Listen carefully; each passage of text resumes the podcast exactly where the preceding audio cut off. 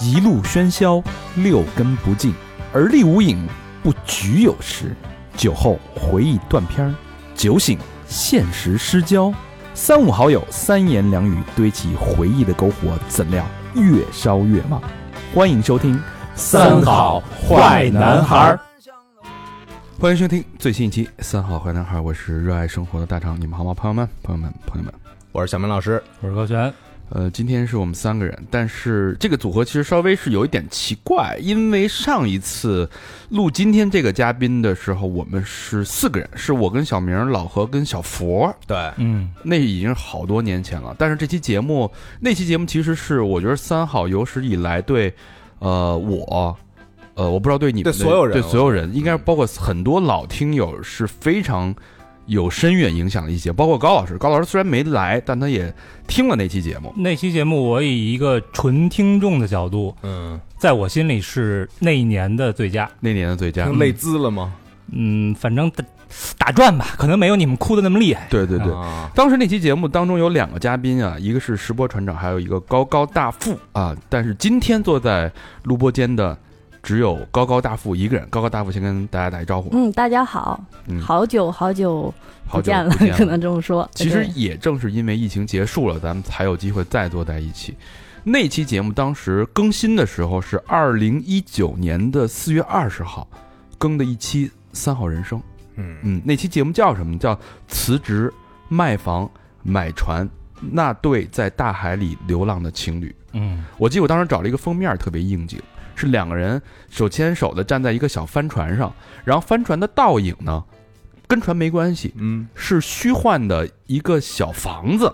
嗯，嗯那个就特别有有这个意象啊，以就船是为家 了。以船为家，房子就变成了一个这海市蜃楼一样的浮光掠影，然后所有的人生都是两个人相依为命的，在那个船上去漂泊的那个状态。嗯，那那期节目聊的是什么呢？就是高高跟呃这个石波这个两对在大海里流浪的情侣啊。之前我快速简单介绍一下前情提要。嗯，之前是什么呢？之前都是在上海生活，就像我们普普通通的人在大城市奔波的正常人是一样的。然后，但是呢，他们俩的唯一的一个问题就是，当时都单身，而且所谓的大龄剩男剩女，是嗯 是是三十多岁在三十岁之后，在一个大龄剩男剩女相亲群里边认识的。也我今天今天早上还在回听那期节目，呃，好像是在上海的一个什么人造沙滩上，两个人说对，金山的沙啊 滩，金山的沙滩，然后两个人互相看，那说太油腻了，其他人就这男的长得还行。 然然后石波说：“那帮女的怎么都那样啊？就太物质 了，就高高还稍微的洒脱看一着点。还凑合， 俩人就这个就在一起了。矬子里拔将军啊，吧，对，对，在一起了，然后天时地利人和，然后两个人就相识、相知、相恋、相爱，然后没过多长时间就结婚了。对，嗯，结婚之后，当时你们俩的工作状态非常好，因为高高是我们所有人都很羡慕的一个工作状态，他是在呃金融业，对，金融公呃司，金融公司是做销售的，对，当时做的也很好啊，是，也带团就队是是吧？挺赚钱的，挺确赚实钱是啊嗯，而且在上海对吧？金融对中心，嗯，呃，石波船长当时工作也不错吧？是他本来是做夜总会的，其实我们也是特别不一样，一个白天一个晚上。但是我们两个开始谈恋爱的时候，我也说，既然咱们以抱着这个去结婚的目的来相处，咱俩结婚以后，你下班儿我上班儿，你上班儿我下班儿，就是这样子，我们俩永远都不能在一起，就是见不着，嗯那何必去结这个婚呢？嗯结果他就也是，其实做了一个很大的决定，他就辞职了，他就不再做夜总会的工作了。嗯然后呢，他因为很多这个台湾朋友，他就改了一些台湾的这个配料，就是小吃的这种秘方，然后哦就做台湾的奶茶和炸鸡。呦，嘿那呦对那对、啊，对，几年可几是年是挺不错相的，当可所以以的他他而且他很努力，他什么事情他都会亲自在里边一起做。嗯，所以他也当时积攒了很多粉丝，比如说他还在这个里面加了一个上海炸猪排，这个是上海人、哦，特别好吃，对，上海人特。特别爱吃对这对个，对然后对他而且做的特别好，所以他的粉丝经常就会排队在那儿等着，有时候就是没开门，因为种种原因，然后就会发现很多人哀怨的说：“你今天怎么没来呀？” 就是这种，他是反正也算事业有成，事业有，成，就但还是行吧。这里就面有普一通人个有一嗯个点啊，嗯嗯就是台湾人特别爱去夜总会，对他以是前吧嗯就是台湾人的夜总会，他以前就是总是跟那个上海台湾人很多，哦对他就一直跟他们就是先在夜总会干，后来结果这个随着时代的发展，台湾夜总会已经有点没落了。对，嗯然后他们也是正好我帮他做了这个决定，就咱们不做这一行了，嗯，然后他就变成了愉快的一个卖小吃的这个小老板儿，嗯小老板儿，小对老板儿好啊就这样一对情侣在上海大城市奔波忙碌，嗯结婚相爱，生活了三年之后，两个人发现一个问题，婚嗯姻出现了很严重的裂痕。那是应该是一个纪念日，纪念日你给他买了一个小蛋糕。对然后本来应该是很温情的一件事儿，说嗯哎啊，今天是你是什么日子？我我不知道纪念什么对，啊，你 把气你你纪念上上上次上次那个同 床是吧？ 已经两年之久了，反正这是一个很温情，但是说说出的味儿都不对，你买吃了，对，因为因为我当时下班儿，其实你去买那个蛋糕还要绕点儿路，然后本身也有点儿烦躁，然后一般你也知道上海人很喜欢排队嘛，就是你嗯好、好吃的网红的这种蛋糕又是。我很不容易，我排了队，辛辛苦苦回来，然后回来放在那儿，他又我我到家，他还没到家，然后好不容易他回来了，然后他也很累，那我其实是很想说今天是一个纪念日，然后咱俩点个蜡烛把这个蛋糕给吃了，嗯，但是当时我就说你快过来把那蛋糕吃了，就是这个语气就不对了。那他就说啊我去洗澡，我就是我，你别让我吃这个。 我就干小吃的一样，我然后就就变成了本身就没有说出来这个纪念日的这句话，然后就嗯我就想他连这个也不记得了，反正就是你就会。很多东西一起涌上心头，然后我觉得太神奇了，这个日子没法过了。其没法实过就是每个结婚的人肯定明白我这个，他不是说这一件小事儿，但是他是就是日积月累，日积很累多就给爆对发了。就他们这种事业的戏码、情感的戏码，在大城市每天都在上对映。对呃，两个人从相爱到变成从无话可说到不无话不说，变成到无话可说。嗯，这时候两个人哎，发现我们情感出现问题了。那出现问题，如果还能解决问题，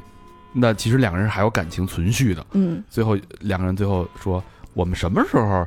感情好？咱出去玩的时候感情好对，。出去玩儿从不吵架，对对，嗯从不吵那架，既然这样，我们为什么不一直出去玩呢？对，俩人就做了一个疯狂的决定，嘁哧咔嚓的卖房、辞职，嗯对吧？开始想解决方案，最后在菲律宾的宿务一一直是那个达拉盖地上。呃，不是不是，我们是在那个，我们去也是去了很多地方看船，什么嗯澳洲啊，澳洲就太贵对了。对对对对，然后去土耳其，它的船便宜，但是你又它的质量不行，然后而且开过来也比较难，嗯就是这这一段儿的比较费劲，嗯对于我们新手来说又不太行。最后我们就选择了在马来西亚兰卡威这个地方，嗯，它是免税的，就是一般老外们他经过千辛万苦跑到东南亚，一下突然太舒服了，就阳光、沙滩、美女这种，他就突然丧失了斗志，一般都跑到东南亚以后就是 养。老了嘛，对，就卖船了。我我我不想再开回去了，太舒服了，就卖掉，然后他们自己坐飞机回去这样。哦所以我们就在那边选了一条，就是非常合适，然后哦，又等于那儿那儿卖船的多，特别多，接船侠特别多，特别 多对，然后包括普吉岛啊，然后菲律宾那边都有挺多挺多卖船的，嗯但是大家都会选择去兰卡威交易，因为它是没有税的。明白。对，所以就这样买了一条双体帆船，嗯两个人自此过上了在大海上流浪的生活。对对对，然后每天什么看着海起来睁眼看着海龟发呆，被太阳照这个照照醒，自然醒，嗯每天都是好像是嘴角是笑着笑着醒，自然醒的，睡的时候也是笑啊，着睡的时候也是笑的是啊，两个人天天都成纪念日了，对，天天特别好，我特别每天好看着他怎么那么好，怎么那么帅呀、看他怎么那么顺 眼啊、对。其实他们就是为爱情，真的是现实生活当中有人为了爱情放弃所谓世俗的一切。就我们族嗯人看来啊，世俗的一切。我记得当时高高说了一句话，就上期节目说说赚钱找工作对我来说挺容易的，但是找一个老公挺难的。我花了三十多年都没找着，现在终于找着了。我不想那么轻易的放弃。对。然后，呃，石波船长也说了一句话，他说：“人生一在世，能陪一直陪着你的人，父母不行，嗯孩子不行，那只有我的伴侣，那只有高高，那我愿意他为他做出一些牺牲。”两人就这样开始去流浪了。嗯这一段其实是为了爱情出走的这么一对年，呃，算也算是年轻人吧，啊，每天就过着像神仙一般的是生活。确实是。录完没？我不知道你，我没没跟你说过啊，就录完你跟那个石波船长那期节目，我们我跟老何、小福还有小明，我们迟迟一般录完节目都是赶紧走吧，走吧，赶紧，因为啊赶紧回家，因为我还那会儿还在上班嘛。嗯，但是录完那期节目，我们迟迟不愿意离去定那儿了。啊。然后那会儿还在地下室，嗯，在地下室我们一人搬了一个凳子，然后互相抽对方大嘴巴，说你看人家啪，没人抽， 可没人抽我啊。其实是心灵的嘴巴。 嗯其实是在扇对方心灵的嘴巴，就大家都很有感触。然后很多听众朋友听完那期节目也是非常非常有这种触动吧。一九年四月份更的是吧一？九年四月，那我我后我没多几个月我就辞职啊对，了。五月份我就颠了是啊，你五月份那我我也差不多吧，啊。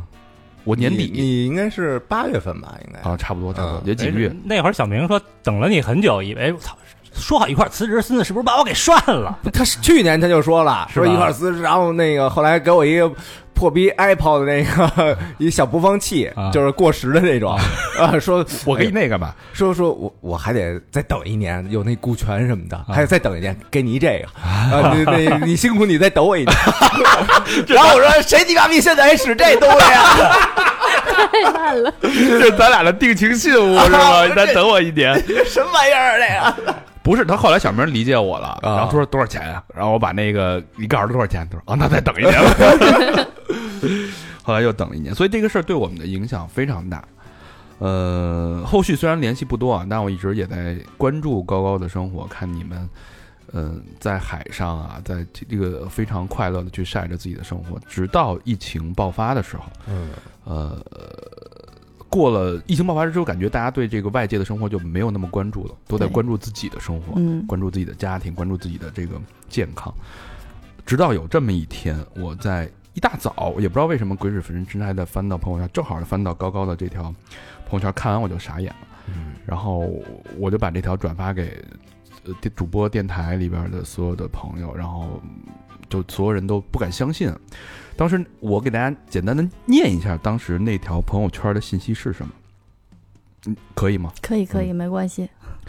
他呃写的是：先生石波于二零二一年十二月十七日四时，台风过境宿雾岛时，在达拉盖地小镇不幸遇难。然后所有人就是我看到这时候就就不知道该用什么样的方式去去应对和反应，就想看一些细节。警方确认台风台风建强时，海边度假村建筑遭到严重破坏，石波在撤离中被海啸带来的巨浪卷走溺水，无外伤，应该也没有遭受太多痛苦。遗体已经在宿雾完成火化，请各位亲友节哀。石波是我在这个世界上最亲密的爱人、挚友、伙伴，我们一起做了无数别人看来不可思议的傻事，相互支持，完成了好多彼此的梦想。从认识到别离，只有短短的十年。但是这份坚固的羁绊足够让我的余生更加努力的生活，带着感恩之心对待这个世界。希望大家不要悲伤，他绝对是一个对自己负责，在任何情况下能把生活过得美好、充满创造力，每一天都非常满足快乐的人。他的人生没有什么遗憾，就连离去的方式都充满最出人意料的浪漫主义色彩，与他最爱的大海融为一体。我不会去责怪气候异常造成的超级台风，不会怨恨本来预报三十节的风到了现实中变成了一百三十节，不会指责我们热爱的大海转为咆哮，吞食了成百上千的普通人。我只能感恩和缅怀我们在一起的好时光，感谢大家给我们的帮助和爱，并且和所有其他人一样，带着或苦或甜的记忆，继续把人生走下去。当时是，呃，看到了这样这样一个朋友圈的一个信息，嗯然后包括附带了一些你们在一起的那个那些照片。，嗯呃，之后我也发了一个那个微博，嗯去截取了一些基础信息，然后很多朋友听过这节目的，受到这期节目影响和鼓励的朋友，都会在底下表达了自己的感情。呃，我不知道你当时是怀着什么样的心情去发这条当时是你你是怎么知道这个噩耗的呀？其实这个我发出来消息的时候，我已经把它的后事全部处理完了，嗯嗯因为当时那个情况，呃，就是它台风实在太大了，因为在这个苏务岛本身是一个安静美丽。几乎不会过台风的这么一个安全的地方，它前面嗯还有岛，后边还有岛，就是它正常情况下是一个就百年都不会有个台风的地方。我们之所以选择在那边，也是这个原因。嗯结果它就是突然这样，然后当时这个岛上是断水、断电、断汽油，没信号，甚至路也断了，因为它是海边的沿海的那个公路，嗯，它整个海啸上来，它把公路全部卷走了。掀翻了，等于把公路对，掀翻了已经没有掉了，就是嗯它有只有一些就是活着泥沙的这种海边儿，嗯就是它也没有路，然后什么什么通信都没有，因为所有的信号塔都没了，人甚至没有电，就是。它整个这个后事办起来是非常痛苦、非常难，就是包括我联系怎么样去找到他，因为当时他其实是被这个他掉海里了，然嗯然后其实也挺幸运的。最后就是我觉得我们还是在被这块地方保护保保护着，然后因为它就是虽然被卷走了，但是它后来冲回来了，还是在我们小镇，嗯，这也是挺神奇的事情。因为它嗯如果再往下一点儿，冲到别的小镇，别人就不认识它了。嗯哦找起来对就太难对了。对，就是因为当时其实。就是这个灾难里面有很多很多人失去了生命，嗯不光是我们，就是其实有 很多人，包括我们小镇的报告里面有最小的有三岁的孩子，嗯哦真的是一个灾难，灾难它就是灾难。然后我们也是，它中间有很多曲折的过程。然后嗯反正，其实我当时知道这个消息的时候，我也想说，作为这种重大的打击，我我也可以就是哭倒在那里什么都不做，但是我不做。他就没有办法，那谁去帮他做这些？他可能就是因为我当时不知道当时的情况，那有可能他就自己在大海中慢慢的消失了，或者他在岸上，就是这个都是我不能接受的。那我必须去去做他嗯做做帮他做这些事情。那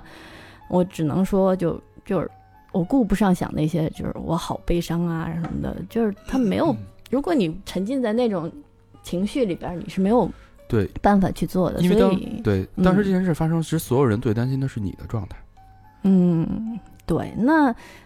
呃，我用就是引用，当时我们不是有联系到那个苏务领事馆嘛？嗯其实这边我也要感谢他们，就是其实他们那边也是没有信号的，嗯然后他们用那个卫星电话给我打电话，嗯然后嗯就是跟我说，我们有一个专案，就是因为其实，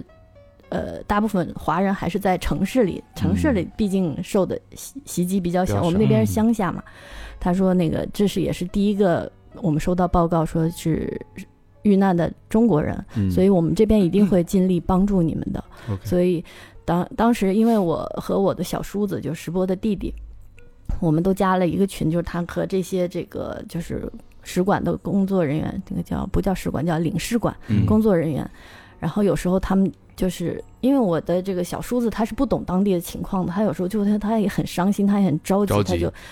他就就是可能会情绪很激动情绪，嗯然后我就在这边安抚他，我说那个， 然后嗯然后那个领事馆的工作人员说：“他说我从来没有见过像你这样的家属，就是你，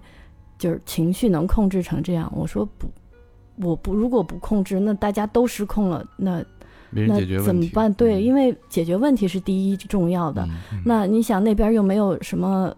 保管方式，那我首先得先把我的丈夫去火化了，啊不然呢，嗯你说一直放在那里，那是什么情况，对吧？嗯他说：“咱们先解决问题。”我也给他，我还给我小叔子讲，我说我们那边特别偏远，他这这样这样，他们就说你就是他们都觉得你这个精神状态可还就很理理智，就对很理智因为我在想，就是嗯呃，这个人的情绪，比如说受到这种重大的冲冲击的时候和创伤的时候，他可能会，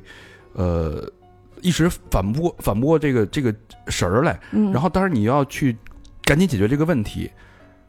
那大概多长时间你才开始认真的去跟自己去交流，去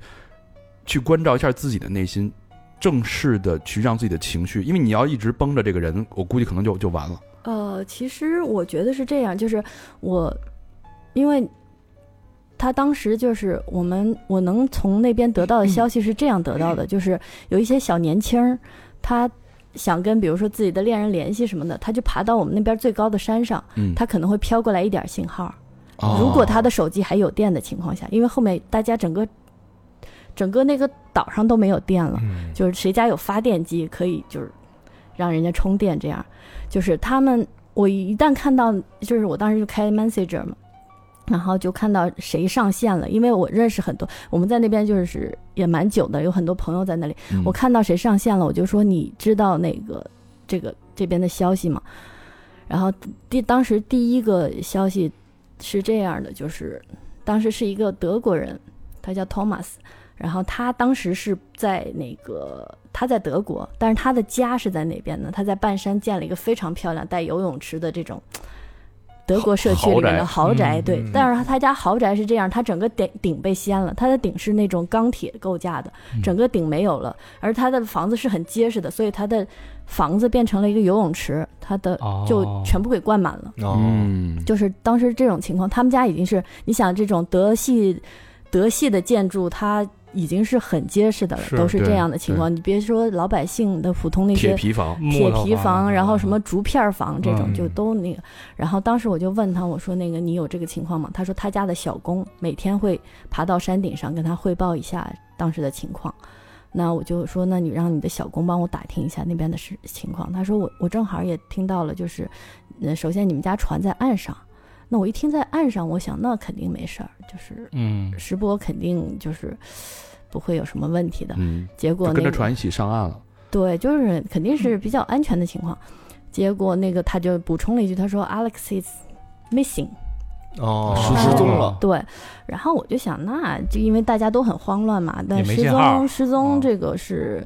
我我当时还是挺放心的。嗯，但是呃，做到这儿，说到这儿，我觉得嗯有必要交代一下那个背景啊，因为呃，当时咱们把时间线稍微拉回到我们录完节目之后，嗯录完节目之后，呃，当时两个人是处在一一个分开的状态，等于石波船长是在菲律宾，对然后高高等于是有一个工作要在要在泰国完成，对，当所以两个人嗯，就分开之后，就因为就疫情就爆发了，嗯疫情爆发，两个人都互相谁都见不着，所以是他这背景是当时出事儿的时候，嗯，你是在国内。对，对这个背景，先给给大家介绍当时是怎么会分开的。当时是这样，就是其实是在一九年底，我之前的一个同事，他也是我的一个好友，他跟我说，他说他想在泰国建一个就是技术团队，但是这些 IT 人员呢都是俄罗斯人。哦然后高高是学俄语的，对对对，嗯他说那个你就过来帮帮我。他说，因为前期沟通的东西太多了，嗯他说我最多三到六个月，他给我开了一个非常高的工资。嗯，不那好我拒就绝，想，因为我们在这个小镇其实几乎是没有什么收入的，嗯，就是我们花的少，但也确实挣的少。那我就想，那不是这个相当于是天降一笔横财，够活两年的赚这笔钱，不止。不止，对，之好前我几听节目好像就是一个月可能一两千块钱的一个收一入两是千吧？可能不太够，但是三四千就能过得非常好。你像嗯我们家有菲佣，然后什么各种，就是条件非非常舒服。然后我们在小镇里买东西都可以不不看价钱，因为小镇东西都很便宜，嗯，就是有一种小镇首富的那种感觉，就其实就是几千块钱的这种标准就可以过得很舒服。所以当时我就想，哎呦，这个是一个好机会。所以我们俩其实我们这个事情上也还有点分歧，他呢就觉得咱们没有没必要，缺钱到这种程度，你别去。我就想这么短时间就有这么大一笔钱，然后咱们未来可能五年就什么都不用干，也不用担心任何问题。我说嗯不行，我这个还是得去。他他当时还很生气，他说你怎么变成钻钱眼儿里了？你是想回城市吗？然后我说不是，我就是去给咱家赚钱，反正就最后就 anyway 我就走了。嗯但是那个时节点就是非常就是敏感的，他正好是在那个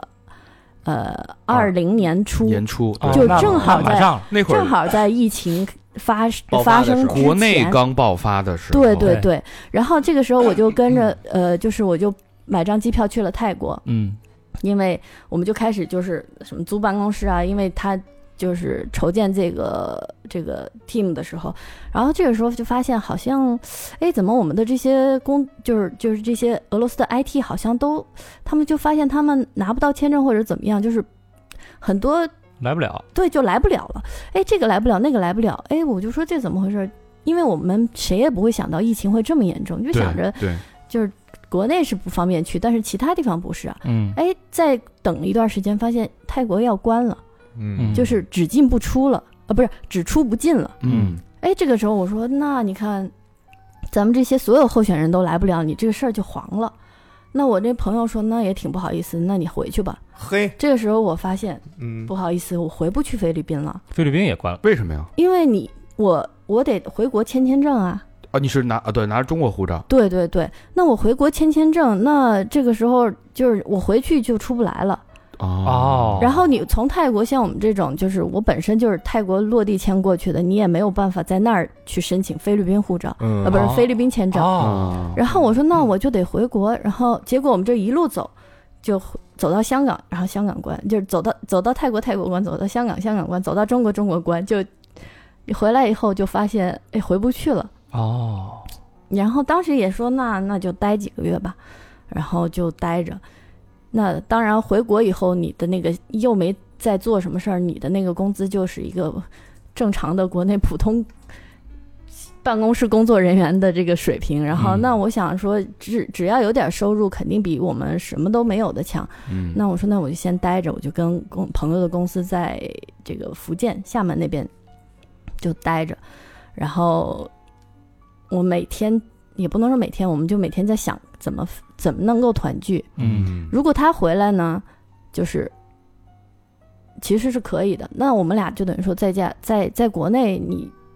生活就又那不变又成回了到以前了吗？对，所以说不行。那我们就说，那我就过去。结果你会发现，它国境两个国家国境是不开放的，嗯，就是你又不是人家当地人。如果你是个菲律宾人，人家说你可以回国，对嗯但是你说你一个中国人，你要游过客去等是于不旅游签是嗯没有旅游签已旅游经全签部取封消了嗯封。关闭了三年，呃，对明白那等于你最后一次一见那个石波船长，等于就是二零二零年的时候。，对，年初哦，就是去泰国之前就分开对之分开之前对啊，对，而且还吵了一架，嗯，也不算吵，反正就是因为我还是可能大家也经常说我，就是我是比较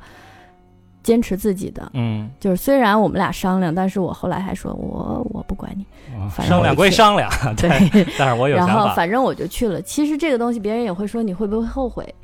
我很少去承认我后悔，但是这件事情让我是有点儿，嗯，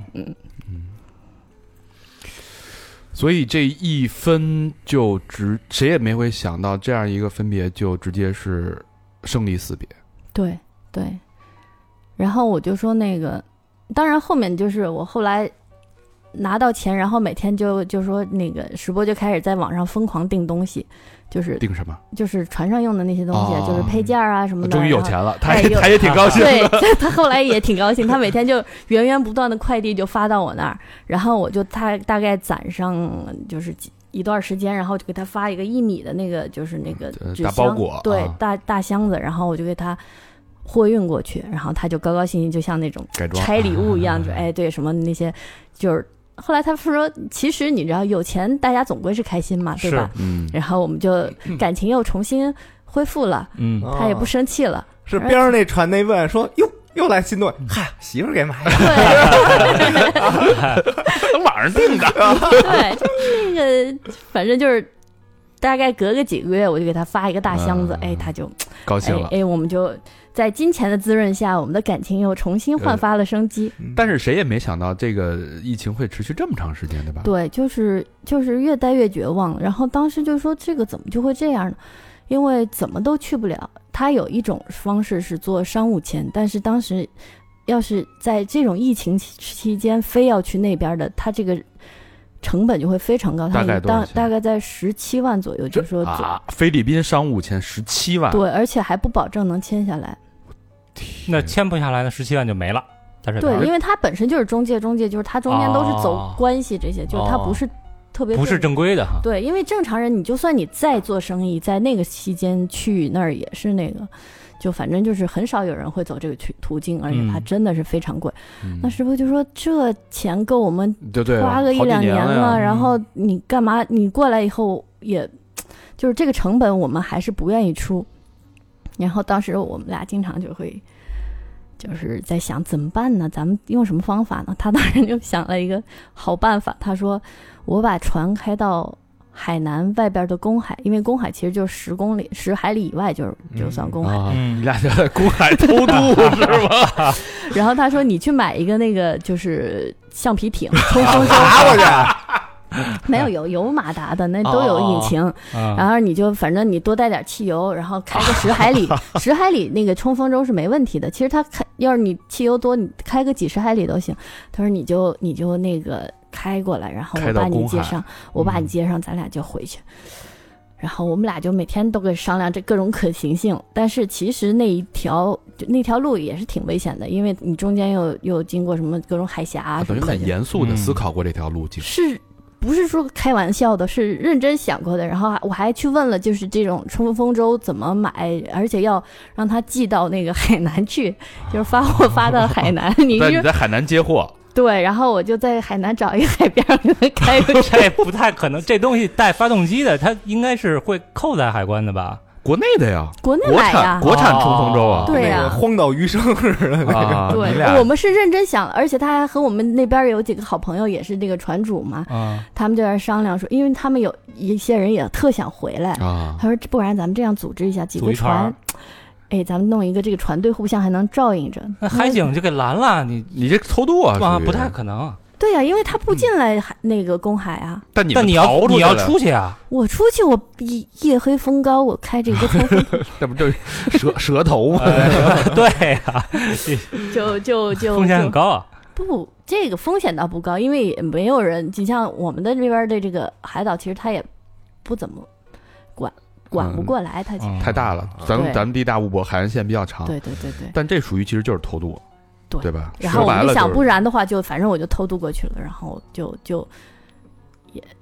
以后再说以后。成国际黑户了，对，然后我们都这是认 真这样想过团聚的办法，但是当然它也有很多不靠谱因素了。但是当时我们就真的 只能想出这种方式来，嗯嗯，然后就一直拖到就是说这个出事之前。说是之前然后出事之前呢，其实有时候吧，可能人真的是有一些不好的预感。嗯呃，当时我知道，因为台风形成都是好几天之前，对，它形成了以后，我就知道它的路径是要走我们苏雾的。因为我看出事之前，你上一条朋友圈，对我你还去在拜替拜了他，祈福，对我去拜说了。说希望他一切正常，安安平安，因为那个你看到台风会过境速，对对对，对，因为每年它都会就是到年底的时候会有几个台风往南移，嗯但是它们的力量都非常小，都都算不上台风，都是热带风暴这种。嗯，然后可是那次我那个出来以后，我就有一种，就是其实他心里是会有一种不安的。嗯然后我就跟石波说：“我说我，我觉得这个台风不好，我我说你要不然你去躲躲。”他说：“咱这儿整个海岸线上没地儿躲啊。”然后我说：“那我去拜拜吧。”他平常其实挺大大咧咧，他从从来不会说：“哎，你就别搞这个了。”他也不是一个很有信仰的人，对吧？他像像上上海生活的北京 人，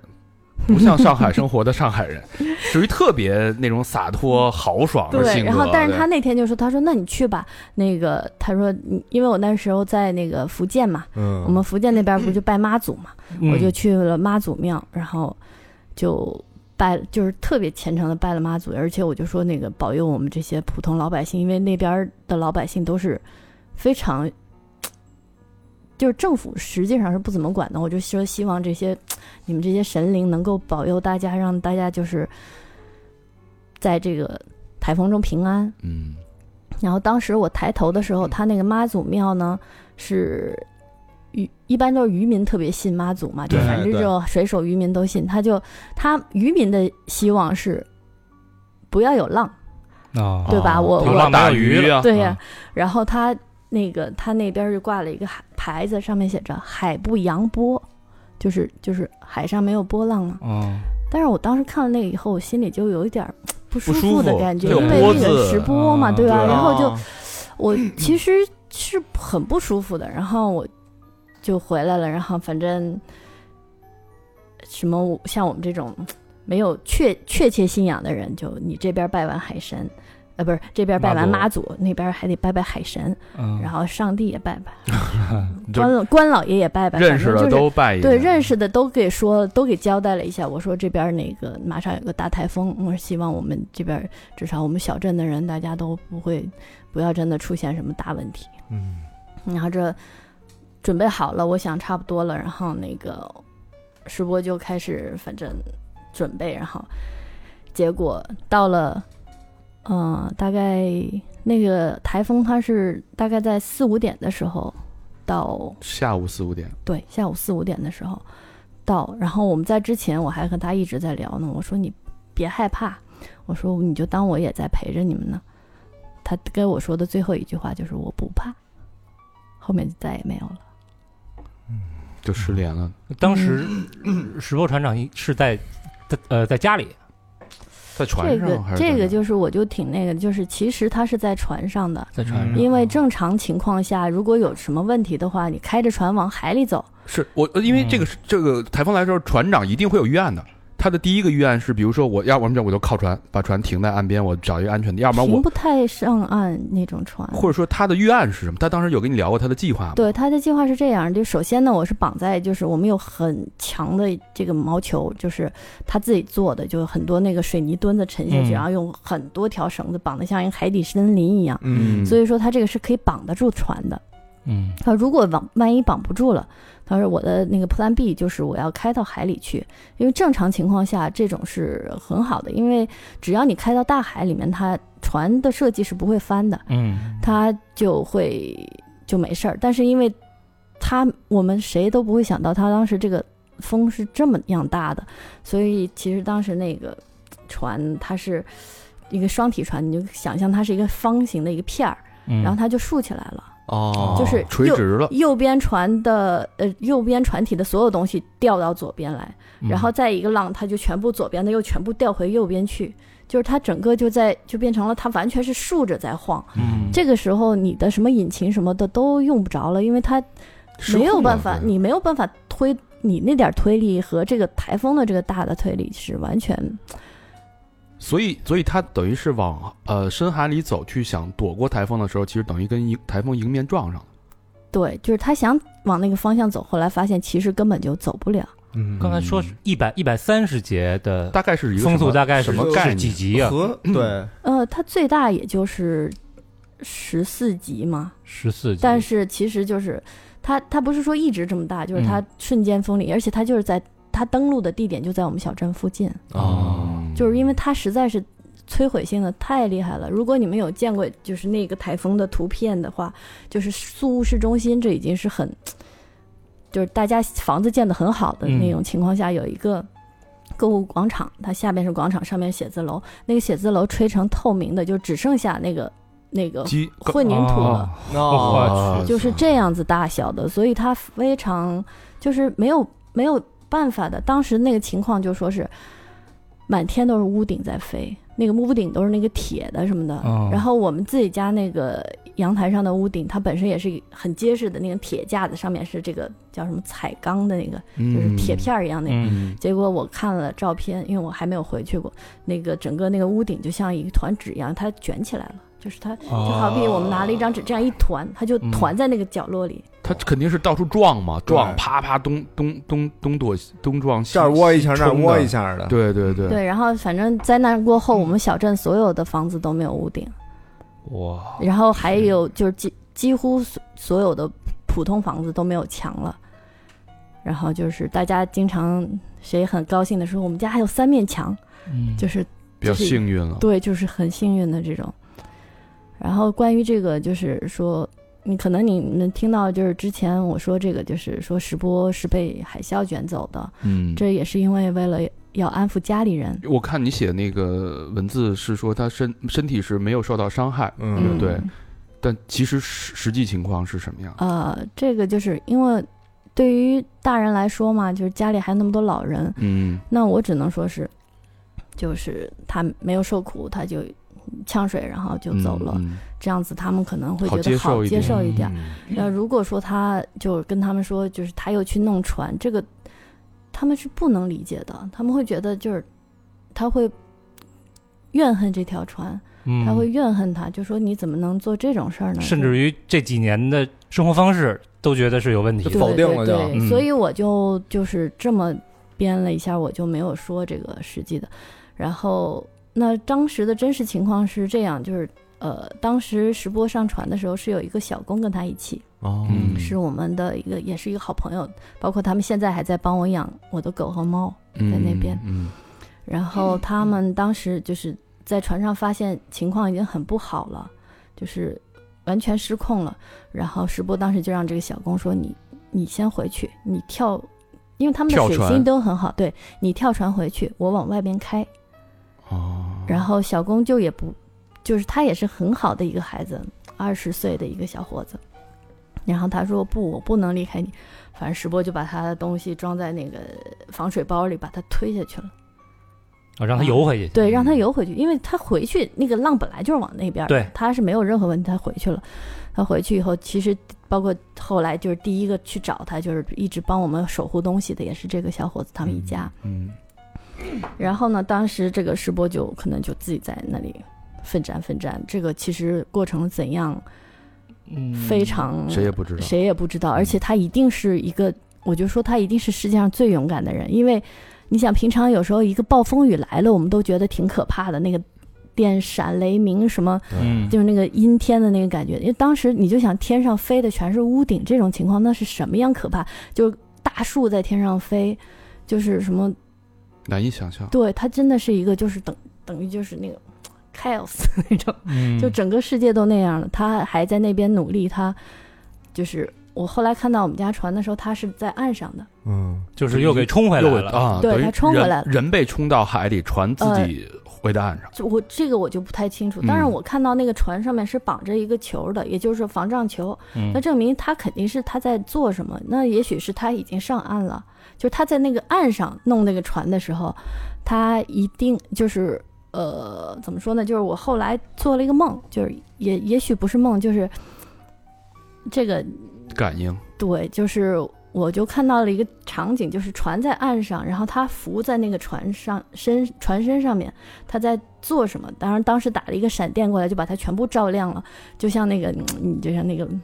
超级英雄那种英雄一哎样高对光就时是一个刻，对，嗯就是它，它是像一个照片一样，但是我是可以从不同角度看它的。哦那我就看到就是他就是很帅的站在那里扶着那儿，然后他穿了一身黑衣服，然后他这个侧面就有一条长长的这个紫色的那个条。右右是呃右侧右侧嗯嗯对，然后那个我我还想说他哪件衣服有这个嗯紫色条，有点像潜水服的那种嘛，但是他潜水服都是黑色的。啊，到这个直到后来就是也是另一个好朋友，他是一个苏雾的潜水教练，他们也留在那里，他派了两个小工去帮我去看看情况，那是大概是在出事三四天四天左右的时候，嗯，小工去六点钟出发去加油，因为油也是断的，在我们那里就汽油都没有，他排队排到十一点才出发，就加上油，他就两个小伙子骑着摩托在那种就是没有路的路上走，就是他都是沙子，嗯，沙子和泥， 跑到我们那个小镇，然后最后就是找到那个殡仪馆，就是拍了一些照片回来让我认尸，因为那边还有这个流程，嗯你的死亡证明上要有这些所有的鉴定什么的。嗯然后这个时候就拍回来照片以后，正好我有个朋友跟我在一起，然后他他跟我说，就是这个照片儿，你想好要不要看？我说我怎么也得看呀，不然我怎么知道是他？嗯然后正好我那朋友他那个朋友也挺有趣儿，你们以后也可以采访他，他是一个高学历道士，高悬嗯啊，嗯对，然后他正好是道士，正好那天我就是要看照片那天跟他在一起，我在他嗯们师傅那里就是有点帮石波写点那种福字要烧的那种，嗯然后当时照片发过来了，他说你，我建议你别看。然后我就问那个男孩儿，他叫 Will，我说 Will，你觉得我要看吗？他说我来看吧。他看完，他问我，他说那个石博山有纹身怎么样？我说对。然后其实其实脸都已经看不太出来了。啊 然后他说就是反正身材嘛，头发这些都没问题，然后纹身没问题。然后他说他身上是有一个伤口的，是从脖子这里到胸口。嗯，是一个像割伤一样的。那我就想，他肯定是被那个哦房嗯房顶，因为那些东西高速飞来的时候是很、很快的哦就是嘛，金属的，对他一定是被打到，然后他就都可切能打到海里了。对，然后哦就掉海里了。然后这那我就说这也是知道呃这个怎么情况，然后其实到最后我也没看，嗯，哦然后然后我想还是保留他在我心目中那个很帅的那个形象吧，我没有必要去看他这个，然后就反正这个时候我就想明白说，当时我在那个显像中看到的那个那个紫色的东西，可能其实就是当时他流的血，就是它伤口嗯对顺应的对下面的血迹，对对对，就是他一定是非常快，你知道吗？我就想，就是他，尤其是在一个人拼命做什么事情的时候，他是没有太多痛苦的，他肯定是他觉得很很痛了，然后他就就流了点血，然后他就体力不支，他掉海里了。其实就包括我后来也有一些找导师帮我去沟通一下什么的，嗯，这种，然后他也是说他非常快，他就确实也没有受什么苦。然后我觉得这个也能，我我是挺理解他的。嗯我觉得怎么说呢，他一直是一个很有能力的人，我嗯们遇到的所有问题他都能解决，所以就是他一定会死在这种情况下。 嗯，就是他不会是说一个老老实实在最后死在病床上的人。嗯，就是我能理解他这种，就是他并不是说我为了他当时一定不是说我我我情愿去死，他肯定不是这样，他是不小心死了的。嗯，他相信他能解决这个，对他相信他能解决，他也还是这样，当时还是在很努力，因为那个船船的旁边上岸以后，他那个旁边是有防撞球的，就是他一定是已经放了防撞球，他想再怎么怎么保护他一下，然后可能就是被这个时候被某个东西打到了，然后嗯他就不小心落海，对，然后也也就是还是回到那个话题里来说，我觉得还是我们还是被保佑的嘛，因为他冲下去了以后，其实过了一天就被冲回来了，嗯还就还在这个附近，然后也反正就在我们小镇的范围内，嗯，我们小镇都认识，大家互相都认识，所以就很快就把他送到殡仪馆，就是嗯大家这种就就至少知道这件事儿了。那如果他再往下飘，就飘到下游就是另一个镇，明白，那这个时候就嗯就怎是么谁也不样，大认家识，就就在真的没就可办法能真了。的找不到，嗯对对对，所以这呃，说到这儿，等于是把这个背景过程交代了一下，然后等于又回到我们确认石波船长遇难了之后，对那接下来就要奔丧或者嗯解决这个遗体，包括如何落叶归根的问题了。嗯但当时不要忘了，还是在非常非常严重的疫情当中，这件事儿貌似比登天还难。那那你肯定是第一时间想要去看它，对。那有什么解决方案吗？就是我当时在厦门嘛，我知道这件事以后，我立刻就跑去那个领事馆，厦门也有领事馆的。我说你帮我办个签证，我先生过世了，我要去带他回来。然后当时那个工作人员就说，其实我也很想帮你，但是不好意思，两国的国境是关的，就是他没有任何途径，就是这是一个外交政策，对，吧这是外交政啊你策，改变你不了没有办法。嗯然后，其实使馆就是我们咱们中国这个领事馆的苏领事馆的工作人员就特别好，他们就给我发了一封照会，教会，就是他这个叫外交照会，就是说我们这边有这么个人，请你们通融一下。啊，但是，但是就是因为两边就互相谁也不让谁过去，嗯嗯然后所以其实也没有什么用。然后这个时候呢，我就因为我就要回上海嘛，因为石波的弟弟就我我告诉他了，我当时还没有告诉任何其他的家长，嗯然后我就我们就一起想办法去处理这个事情。当时就想着说我俩一起过去，他也觉得我一个人去他不放心，嗯然后我们就去上海，然后又去提交这个，然后上海的那个菲律宾领事馆的那个有有一个女士，她是那种非常有爱心的，我反正就盯着她，我每次都去找她，嗯然后我说你你快帮我想想办法，我说我不是我们不是那种就是像那种生意人一样在那儿就是好像是做生意，我们是真的热爱这片土地，我们真的。在那儿就是当家一样，然后我们有狗，我们有朋友，我们在小镇里面，我们还去参加他们的彩色跑，我们还去就是就跟当地人是就就是我们的家。我说，所以现在他这样，我必须得去处理呀、嗯我们的家还在那儿呢。他也就是深受感动，他说我怎么办呢？他说你这样，你去申申请这个人道主义签证，嗯就是一个就是，呃，就是你把你们的情况写写，然后附上点照片，然后就这个看看能不能就是，就可能就要放到外交部这个角度上面再去批一次。嗯，我就写了一封，就是一一摞嘛，你看就是一封我们的情况的信，我就写我们怎么样，为什么我们在那儿，然后我们也很喜欢这个地方，然后我们家是一条船，然后我们还在这个这边儿浅店里面买饭，我们有小狗，我们有小猫，然后这种写全部写了一篇。我觉得也挺感人的，就是说我要求也不高，我就是还是想回到我们家乡，把它给安葬好，或者怎么样嘛，或者是带回去。然后还我还给这个就是当时这个台风的救灾委员会捐捐了那个一一千五百美金，因为我当时手头也不会说很富裕，但是我想这个就是我当时能想到的，就是一切的方法，对对对，我先就是那么多人还还在挣扎，那我先捐点钱，这个样大家也觉得可能、呃我们是善良的人， 可能对我们好一点。嗯然后还准备了很多照片，然后就包括就是当时已经拿到了死史波的死亡证明的这个电子版，嗯，嗯整个这些全部都弄在一起订了一份，给他提交上去了。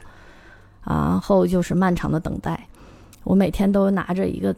蛋糕或者一束花，坐在他们那个领事馆里头。我就是反正进来以后，我先敲门把敲进去，我说：“哎，今天给你们带个花儿，明天给你们带点点心。”嗯然后饼干这种，他们特别不好意思，他们每天看着我就说你不要来了，我我我们真的已经就是提交，他们甚至把他们的后台都给我了，就说哦你用这个登录进去查你那个号码，就有什么进展的话，你就可以看得到。已经最大程度的在帮助对他们真的我特别帮助我，他嗯们甚至就是我我过去的时候就是明明就是我不应该出现在那里，就是但是他们也也就是非常理解我。我说你你不让我坐在这儿的话，我说我在家里面对着婆婆，你说那我什么都不做，她也觉得很难过，对吧？我情愿就是坐在你这儿消磨时间，我也安心一点，对我，嗯我们大家都安心一点。他们说：“那你坐着吧。” 就是，结果后来反正就是有一天，我看到我那个就就通通过了，了嗯就是她就是这个这个领事馆的这位女士，她也叫金，她的名字也是静，嗯，和我的名字是一样的，但是她的姓儿挺长的，我也不记得了。然后她就给我打电话，她说：“你快来，好了。”当时她她说那个就是他们只有上午是接受这种来访的，什么送签呀、取签，下午是没有的。当时她她看到了这个，她说：“你下午过来，你你你下午过来，我们就给你。”当时就打印出来，因为她正常还要三天什么的，嗯直接过来就打印，然后就全部那个，你快去，就是那种。其实这个时候你就会觉得很每个温暖人都很好，嗯对。然后我拿到了以后，结果这个时候就又收到另一个消息，就说那个石波的骨灰，因为之前是不可以运的，它是疫情，嗯航班又都没有，然后再加上那个骨灰这个东西，自古以来一直都是人带的，就是基本上是一个人，啊，对就是就是随身带的这个东西很所以少说，就是你去了你也带不回来，不是呃还不是对啊不是得就是人去才必能须带得回你来去对去带回来对对，正常都是人去带的。啊，那这个时候就是我也又说，就是这个是呃苏乌领事馆的工作人员帮我们找了一个当地的组织，叫华人互助会。华住会，对华华人互助，会其实不呃，在每一个海外的国家都有，对对对，嗯他们真的是。一群像天使一样的人，我到现在我就里边有一个先生叫王春波，他他是老华侨，他的护照上都是这个姓和名都是他们菲律宾本地的哦话，但是他就是华侨，他他就是华人的事情，他都会亲力亲为，包括就是开到那么远偏远的小镇后边儿。那个水退了以后，路虽然还没有，但是他是可以走了。嗯基本上，他就跑到我们小镇两次，第一次去办那个正规的死亡证明，然后第二次就是去帮石伯把他的尸首，就是他坐着灵车嗯回来，然后把他亲手送进那个火化炉。哦，这就是其实你说这种安葬他的人，其实就是这位王先生。哦然后我们从来没有见过他，从来没有见过，从来没有见过他，然后到现在也没有见过，就是这样，就是周围都是这样帮助，就是他这个时候我就一直在说，本身呢，我其实我很喜欢自然，我老有时候老觉得就是人类很贪婪嘛，对这个嗯世地球整个造来造成很多这种负担。我有时候也会想，就是人类你存在有那么多意义吗？所以其实我我也没有生孩子，就是我觉得我不生孩子能给世界减少一点儿负担，是是嗯，我是这种这种角度。但是就是经历这件事情以后，我觉得人类为什么能够存在，为什么能发展成这样，为什么就是在所有动物中算是过得最好的，是因为人类是有这种互助和非常有爱的这种精神。有共情嗯对这个这个，所以就是让人类能够继续往前走。然后这这件事情上，大大改善了我，就是对对人类的看法。等于是颠覆性的是的，是改的，善、嗯，改变。对，就是你说人类这个劣根性啊，可能你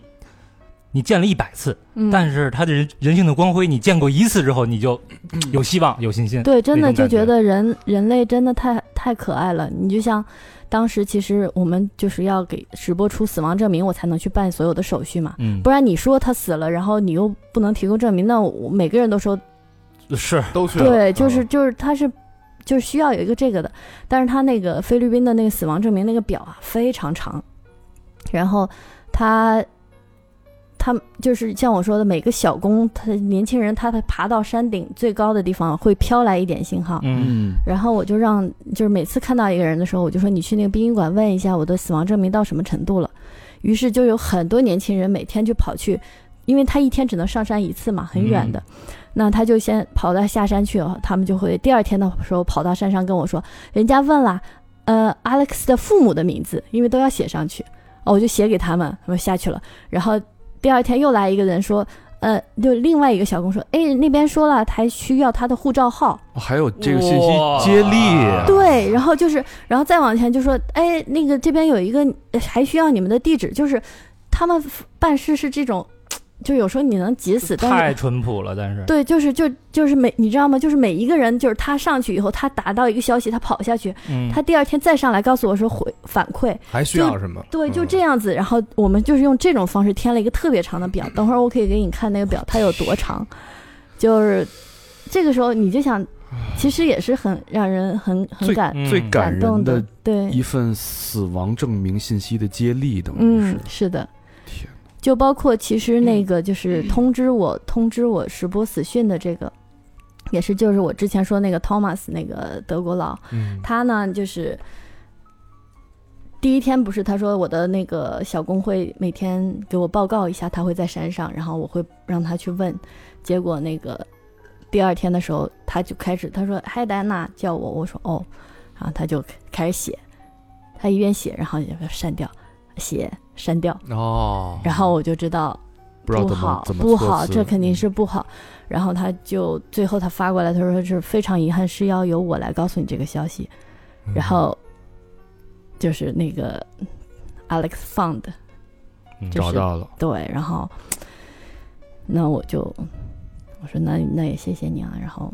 我我这边儿就是办手续，我要到了的话，然后反正就是咱们见面再说，因为他也着急回去，他的家整个就变成了游泳池嘛。嗯，然后我们就，我不是就开始，因为就是我知道了这个事情，然后我又坐在那里说不行，我得冷静一会儿。我就在当时在那儿想，这我的心路历程是这样的：正常人知道就是，比如说很亲密的人走了，他会有这个心心理历程是，比如说是真的吗？嗯哦，不对吧相信不相信，然后就会你会想很久是不是真的。那我想这个情况我，我就在第一时间我就想它一定是真的，就是本身你这个灾难这么严重，而且大家就是就是我可能我用很短的时间我就接受了这个事实，就是它是真的。嗯然后第二个就是大家很容易就想为什么是他，为什么是我？对嗯那么倒对，霉就是什么的对，就是因为很多人就会怨恨，对他会对被这个情绪压垮，他就就无法去继续往前走。然后，那我就面对这个问题，就说为什么是他？因为他就是一个有能力的人，有能力的人就喜欢冒险，冒险的人就容易死。那我就想，那他之所以死成这样，他今天也许在这个事情上没死，他五年之后可能在另一件事情上嗯也可能会死，就是他的性格决定了他的选择。嗯那我想，那也就接受了，他就是这样一个人。啊，为什么是我？那因为我就是我也允许他这样。 嗯，嗯，对，就是因为我你也是这样的人，对我们其实是就是在这件事情上，我觉得就是我是理解他的，所以但是就是跟家人嘛，我到现在也都没有松口，就没有提到船啊什么的这种。然后，那这个也明白了，因为就是是是我这样的性格，我才会找他；是他这样的性格，他才会做这些事情。嗯那就一切都明白了。那那这就是他，他对于他来说最好的死法。那就是这个事情对于我来说的痛痛点，就只是有点太早了，嗯可是也没办法。然后你这个时候再想一想，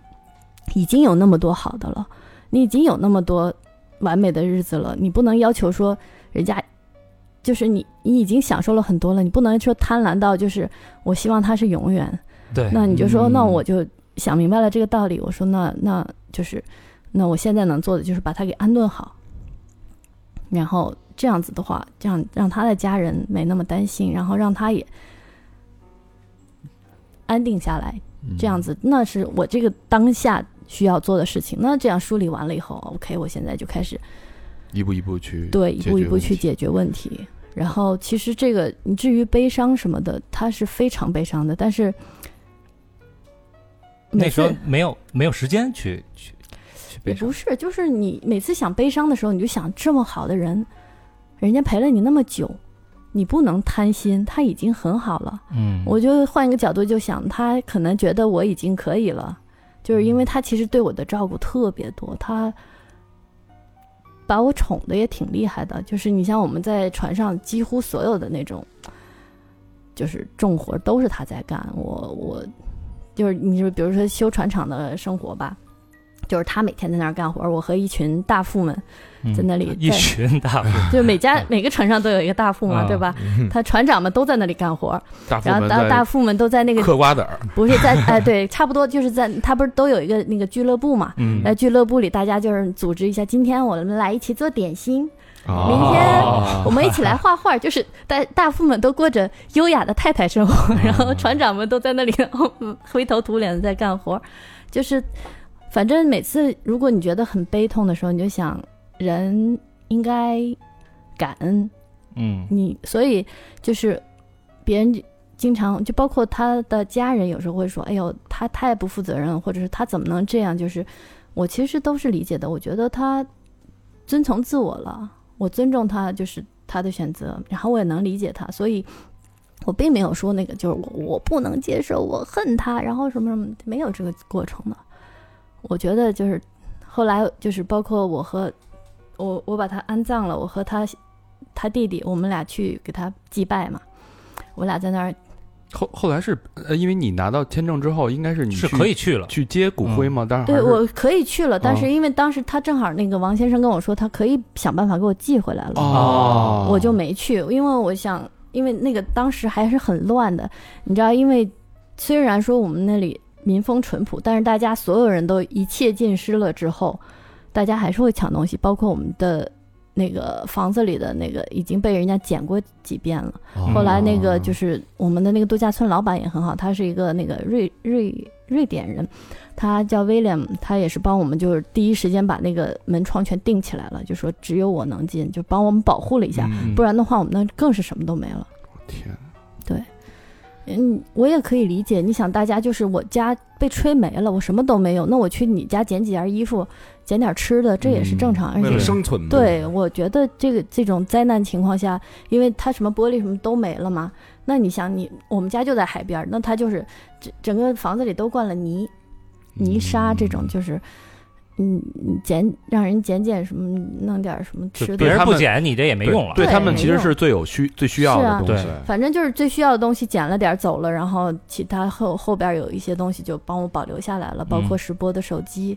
包括我们的硬盘，我觉得硬盘是我最重要的东对西。这个很重哦要，都带回来了，等于是。呃，这个也是另一个故事，就是特别费费劲，因为现在这些东西都不能寄，什么银行卡呀，什么手机是不能寄的。它尤其菲律宾有点涉嫌那个什么诈骗高发区，哦这对些对什么对东西就坚坚决不能寄，不管是你任何一家快递公司，什么 DHL、什么 GPS，全都不行。反正 anyway，最后我收到了硬盘，但是我到现在都没有办法打开，我还是是是不想打心理上打不开对是吧？对，哦，嗯，我看那个寄回来的呃，就是物品啊，有一件儿那个粉红豹的粉红豹那对个对对对那对个，背心儿，那是他最喜嗯啊喜欢的一件衣服，我印象很深。对对是，我也就是就是因为他特别喜欢穿，他干活又方便，而且都那褪色了，好像对都已经破了，就是嗯然后我当时就是我，我又说到这个，就是又你又开始思考了。如果我们死了以后，你能留下来什么？他留了一辆一条船，一辆那个一九七四一年辆甲壳的虫，甲壳虫，嗯，而且他把这个甲壳虫改到就是电动门窗，然后就方向助力、空调，然后把那个发动机也都升级了，反正就是，但是又怎样呢？我也拿不到。嗯，然后我们把我把它送给那个度假村老板了，威廉。哎呦，然后就是你我当时因为我那个好朋友，就是后来我把船委托给他的那个那个男孩子，他叫汉桑盖，handsome guy，啊，帅哥，对。然后他他就是去帮我收拾东西，然后我说我想要几个纪念品，就比如说从石波身上有什么，我婚戒，嗯，这个早就没了，就是我我也不知道在哪个行。环节中就没了，就包括他常年戴的项链这些就全没了。然然后包括我自己之前有攒一些珠宝，因为我们有个朋友不是弄黑珍珠的，我有一盒子黑珍珠，嗯早也没有了。然后就是这就是我我我心印象中的财富没有了。，嗯然后那个我说那这样就是我们俩有一个那个小包，就是每天我们去买菜，然后它就是里边放零钱的，它是一个 LV 的小包，但是它就是每天背在身上特别好用。我就想这个是我们的很很重要的记忆，因为就每天背着它那个零钱包去买菜，这个是这样的生活也持续了几年。嗯而且你知道石波那个一个硬汉背着一个 nano，你知道吗？就是这个，我觉得这也是他他的一个那个很反差萌，嗯啊对，然后啊记忆点，然后我就说，那你找一下这个包。他说这包也没有嗯啊。我说那我再想想我们有什么呀？就是你你能想到的所有东西都没了，就是或者其实他们就也也不好找，就怎么着的。最后我呢想了半天，我说那我就翻我们的照片，就发现就是石波特别爱穿这件衣服。我说那这件衣服在吗？啊，韩三该说这件衣服在。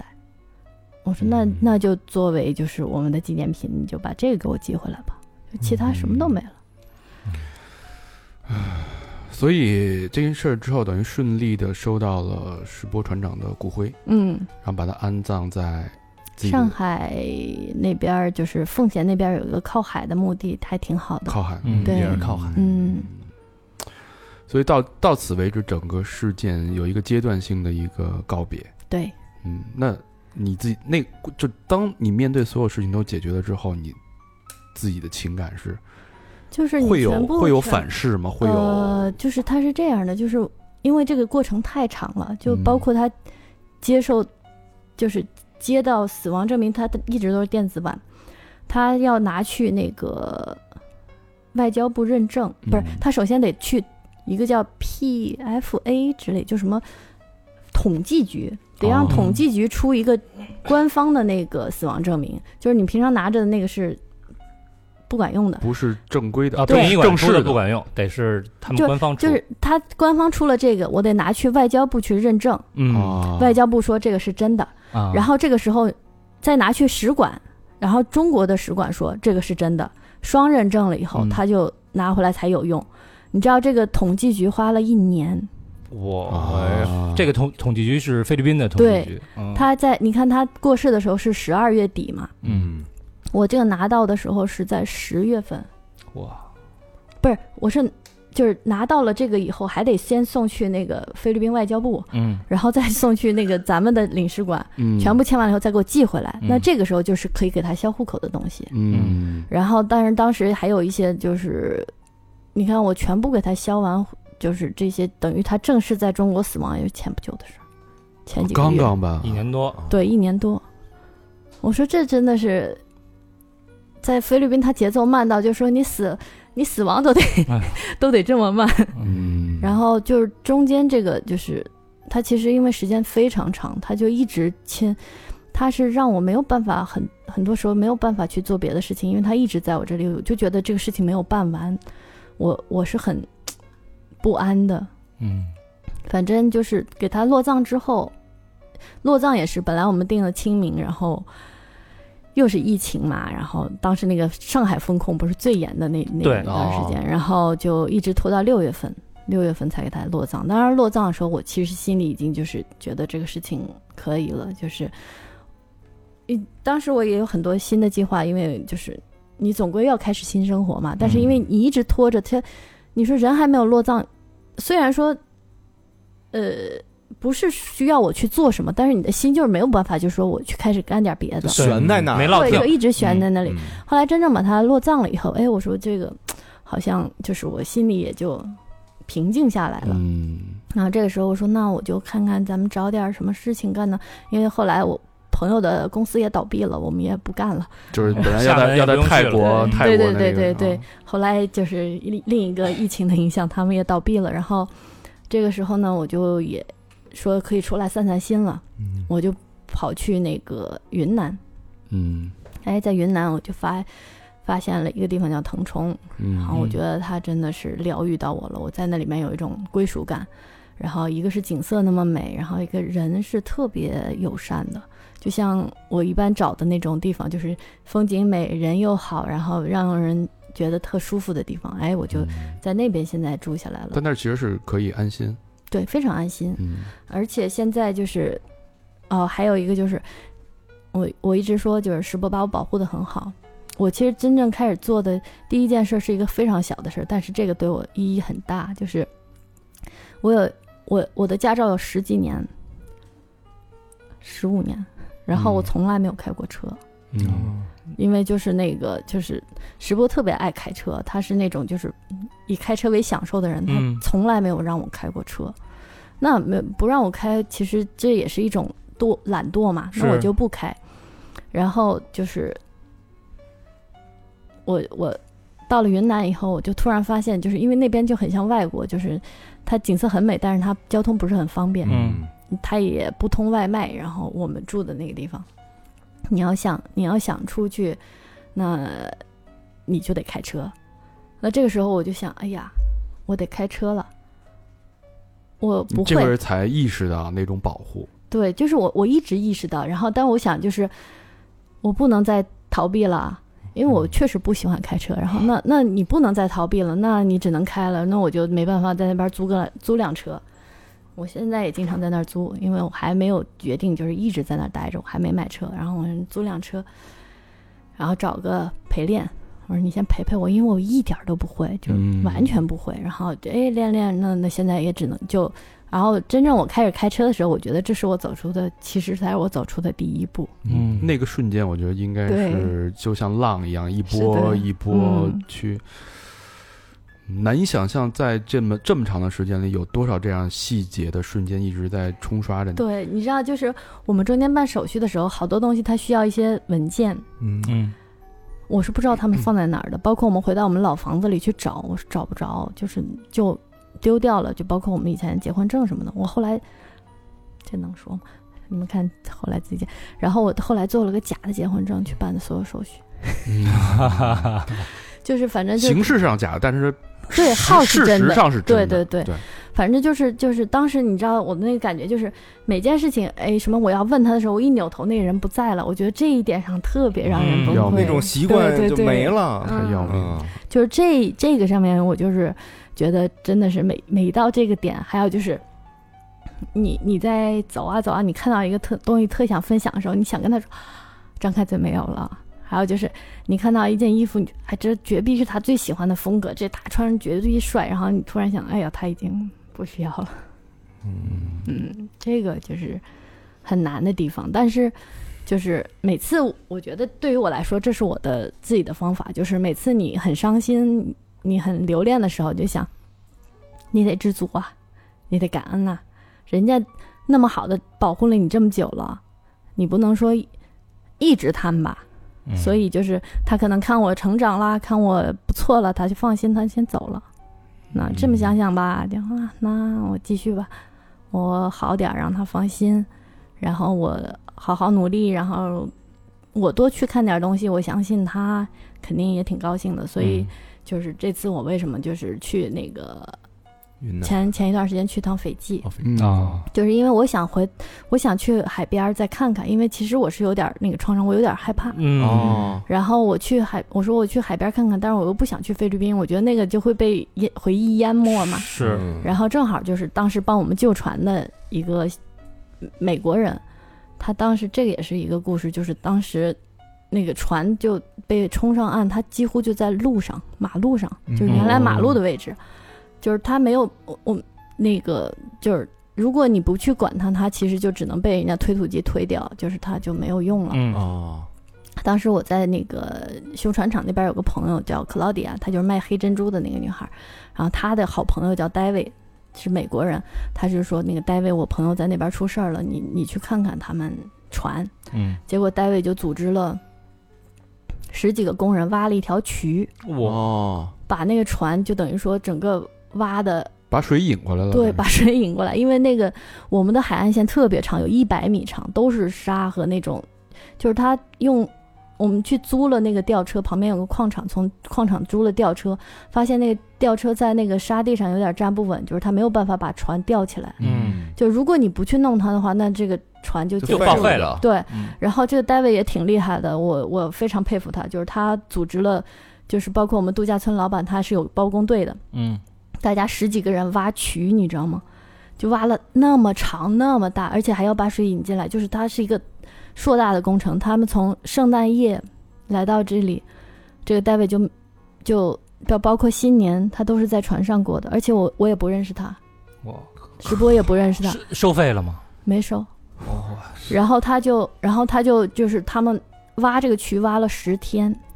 然后挖完了以后就就，其实他也是很那个，那个水毕竟没有办法把船浮起来，只是减轻一点压力，对，就弄了两条拖船在往海里拖，你知道吗？就是他其实是他们很聪明，他是就是已经想了各种办法。他说当时就跟我说，他说你不要指望这个船了，就是我这样拖下去，它肯定也废了。啊对哦船底应该也对，都他磨说损反正就是那种 anyway，我我我试试。嗯反正我那个我也给钱嘛，然后我说那个费用你我不考虑，你去弄吧。嗯哎，结果他就给弄下去了，弄下去了，就是有一些损受损的地方，他们补一补，结果发现就是神奇的，就是他发动机什么的都没事儿，一完好点无事儿都损没有。嗯对，我说那肯定是石波还在非常努力的，就是做了很多东西，因为正常这种情况下，就是船没事儿，就这个事情很奇怪，它它是有一边的龙骨折了，但是它就好好的坐在岸上，就是平平整整的，嗯哪儿哪儿都没坏。嗯然后这个就是后来就是戴维在没有自动舵，什么没有什么这些都坏了嘛，在在那种用手动舵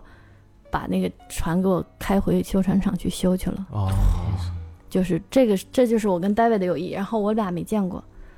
然后前一段时间他跟我说，我在斐济这边弄条船，你要不要来玩儿？我说那我肯定得去啊，就是不管怎么说，就是这得个就见是一面，对，这就是嗯人类的那个、人类的爱嘛。嗯我就说我我我去，然后就后来我们见面了以后，我就问他，我说你为什么要邀请我呀？他说我想你肯定是还是挺想，挺想念这种海上生活的。然后他说那你为什么同意呀？就是因为其实这个都是挺突然，挺唐就是。对，都对有点都有点唐突唐过突，对吧？然后我说，因为我觉得我我必须得见见你，嗯真的是这个这就是人类的那个爱。嗯，然后我们俩不就开始搬补给呀、买，我们就去航海了嘛。就是我去他船上，我们航了，就是在一起待了有俩礼拜。然后我们去在那儿搬东西买的，不是很多别的船主嘛，就说那个，哎，那个就是在那儿聊天儿。那那天晚上正好有个 party，大家在旁边烤肉，然后在那儿喝点啤酒聊天儿。他们说那个你们俩是一对儿吗？我我我我们俩，他说我们早上才认识的。 别人说还可以这样，我说对啊，早上第一天见面就是真的，你说人和人的关系也可以那么远，也可以那么近，真的是嗯非常好。然后我就去这个船上待了这么一段时间以后，我就觉得就是航海还是很美好的，就是但是。不管它有多美好，它的风景有多好，就像斐济的那个景色，真的已经是世界一流的了。嗯，但是我其实就是还是很难过的，发现我我真的只想跟石波一起航海。对，人不对，嗯对对再美的风景是也的，那你是你觉得你什么时候能够准备好冲回菲律宾？我不想回去了。我估计也回不去了。对，嗯我觉得也没有必要了，因为我们的东西全部清掉了，东西是小事儿嘛，对吧？然后我们的狗子，然后我最近找到了一个转运公司，可能能够帮我给它运回来。把生命带回来就行。是就是，哎呀，我我是感觉你你你就是特别害怕回回到那个地方对，不是因为我这就是样的话，我我能理解，嗯我不在那儿居住了，嗯，但是就很多事儿我得回去一趟，我就不用才，了，已经不才用了。能其有一实个其实所有东西就都丢的丢掉了，然后船我也转交给我另一个朋友去打理了。嗯然后那边现在就是，如果我过去就会被回忆淹没，然后我就会非常悲嗯痛，然后就会，可能就是它其实相当于我来说，就是我在折磨一趟自己。我觉得嗯其实也没必要了，我我可能以后也不太会回去了，是这个情况。嗯，然后你就说，可能他有一些悲痛，他一直在封封在我心里面，嗯就就好比我没有办法打开硬盘，嗯，对，但是可能过一段时间吧，等我状态再强一坚强一点儿，因为其实我状态挺好的，就是我也还是那么热爱生活，然后我还是那么喜欢周围的朋友，然后我还是充满好奇心，而且我还是非常爱直播，嗯就是这一切我觉得都没有改变，然后唯一改变的就是他可能先走一步，他走了，然后那我就只能说我自己得很多情况下我得变强，嗯然后我发现好像真的他的很多东西在我身上在生长，就比如说我们不是住在那个腾冲嘛，对，我租个房子，但是他还是很多东西要改造啊什么的。我发现以前这个事情就是就是比如说装个灯啊。装个家具啊，这种就是在以前，我觉得我是不会去做这种事情的。后来我发现我全可以，就是他的一部分在我身上体现出来了。两两个人变成了一个人。嗯，那我也不知道，反正是，其实我觉得我有在变强，他、嗯，他一定是很高兴我这种变强的过程。对嗯对嗯对，又让我又让我想到了你你处理完石波船长的这些呃遗体之后的嗯你发的那段话，我只能感恩和缅怀我们在一起的好时光，带着或甜或苦的记忆，继续把人生走下去。对，嗯，其我们实也就是我们也相信高高可以，呃，带着石波船长的精神和习惯。无论你怎么去定义它也好，可以嗯越走越好。无论是在腾冲，无论是在北京、上海，你可以是，做更好的自己。对，这个是一定的。嗯，也感谢高高可以在这儿跟我们分享这段经历，对我们来说其实是一个安慰，因为这件事儿发生之后，没我们也不敢不太敢去触碰，包括我今天上午来的路上，我都一直没有勇气在，呃，因为知道那个噩耗之后，我一直没有勇气呃再打开那期节目，嗯，但我今天上午又把那期节目打开了，又听了一遍。我觉得是一种安慰，是一种安慰也是一种死亡教育，就是在你身边最亲近的人，如果嗯遇到不幸以后，你应该是怎么去应对的。对，嗯，对，对而而对，而且我相信，对我们所有的听众朋友，受到过你们之前那期节目，受到过你们两个人的情感影响，呃，启发的朋友，也是一一种安慰。啊嗯，我觉得这边我还想说一句，为什么石波他会就是他毫无畏惧，以及我也觉得我能理解他，我能原谅他或者怎样，就是他每天都在做着他最喜欢的事儿。是嗯他所以嗯任何时候他如果离开，他都是不后悔的，因为他很满足。我每天只做我喜欢的事儿，嗯这也是那可能有的人他就是他已经活了很久，他还是不想走，就是他太多事情没有做了。对，那我想，就是如果是换在我身上的话，哪哪天突然我要离开了，我也不会后悔，因为我对自己挺好的，我只做我喜欢的做的事情。我比如想出来一个什么事情要做的话，我一定会把它做掉。那这样的话，我觉得我的没有遗遗憾憾嗯越来越少，所以你可以坦然面对死亡这件事情。没错，嗯这也是上一期节目最触动我们的精神内核。对，到这期节目，我觉得这种内核其实是一种延续，无论我们遇到了什么样的境遇，这种内核还是在鼓励我们好好热爱我们的生活，热爱对身边的人。之前我我我父亲去世的时候，石波教育我一句话，他说：“随着我们年龄增加，我们已经是中年人了嘛，然后我们身边的人会一个嗯接一一个，个接一个的离开我们，而且这个频率会越来越快。没错，嗯我们从他们身上能学到什么？就是，就是，就是从这上面得到的经验教训，就是我们只能说从现从就是从现在开始珍惜你的每一每每一分钟，嗯然后珍惜你旁边的人。你现在跟他们，你对他好一点，然后他走了，你也不会遗憾，他也不会遗憾，就是、嗯就是要珍惜，要是好好用自己的时间。嗯，对。好吧，这期节目时间差不多了，然后也谢谢高高的做客，然后嗯后续我们还会持续关注你的生活。嗯， 谢谢好，谢谢大家收听加，油，也谢谢无论在哪儿的石波船长。嗯。这期节目到这儿了。拜拜。